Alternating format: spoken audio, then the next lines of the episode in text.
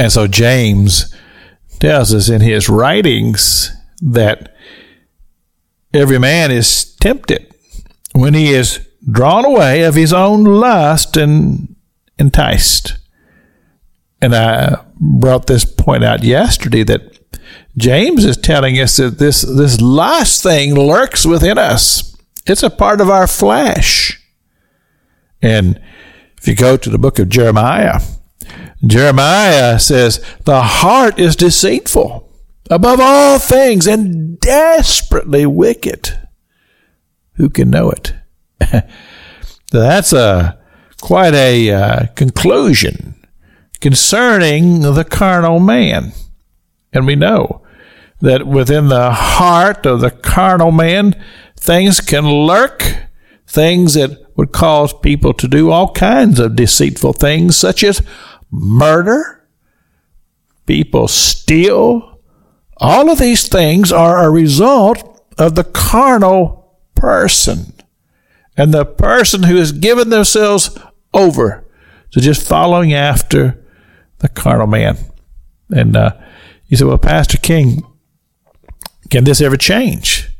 When I say absolutely, when a, tr- when a person truly becomes born again, and all of a sudden they don't see the world like they saw it before, where it was all about things and all about obtaining, all about their own personal power and prestige and all of those things as a part of the carnal person to a person who takes the perspective as the Spirit would lead. They would say, look, life is short.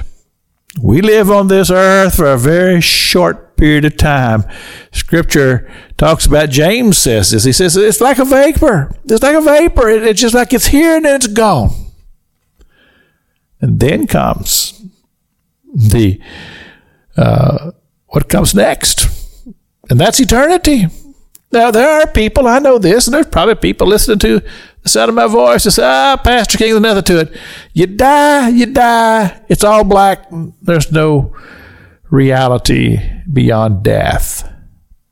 And I couldn't agree with that or disagree with that more wholeheartedly. Because they see, I, I, I know that there's uh, things going on that I am not aware of because I dream, and uh, things happens when I dream, and uh, and and it's amazing. I have no control over it. We've all had those times to where we just had the sense that there's something beyond what we touch and feel, and I believe that there is, and I believe that when life ends on this earth that a new life just begins. And uh, well, I've read the comparison. I've read about heaven. I've read about hell. And just speaking for me, heaven sounds pretty good to me. But that place called hell, no, sir. I have no desire to have anything to do with that. And so I make a choice. I choose the spirit life to walk in the spirit and let God be my guide. I choose heavenly things because, well, I desire heaven. This is Pastor Jack King with the gospel on the radio broadcast.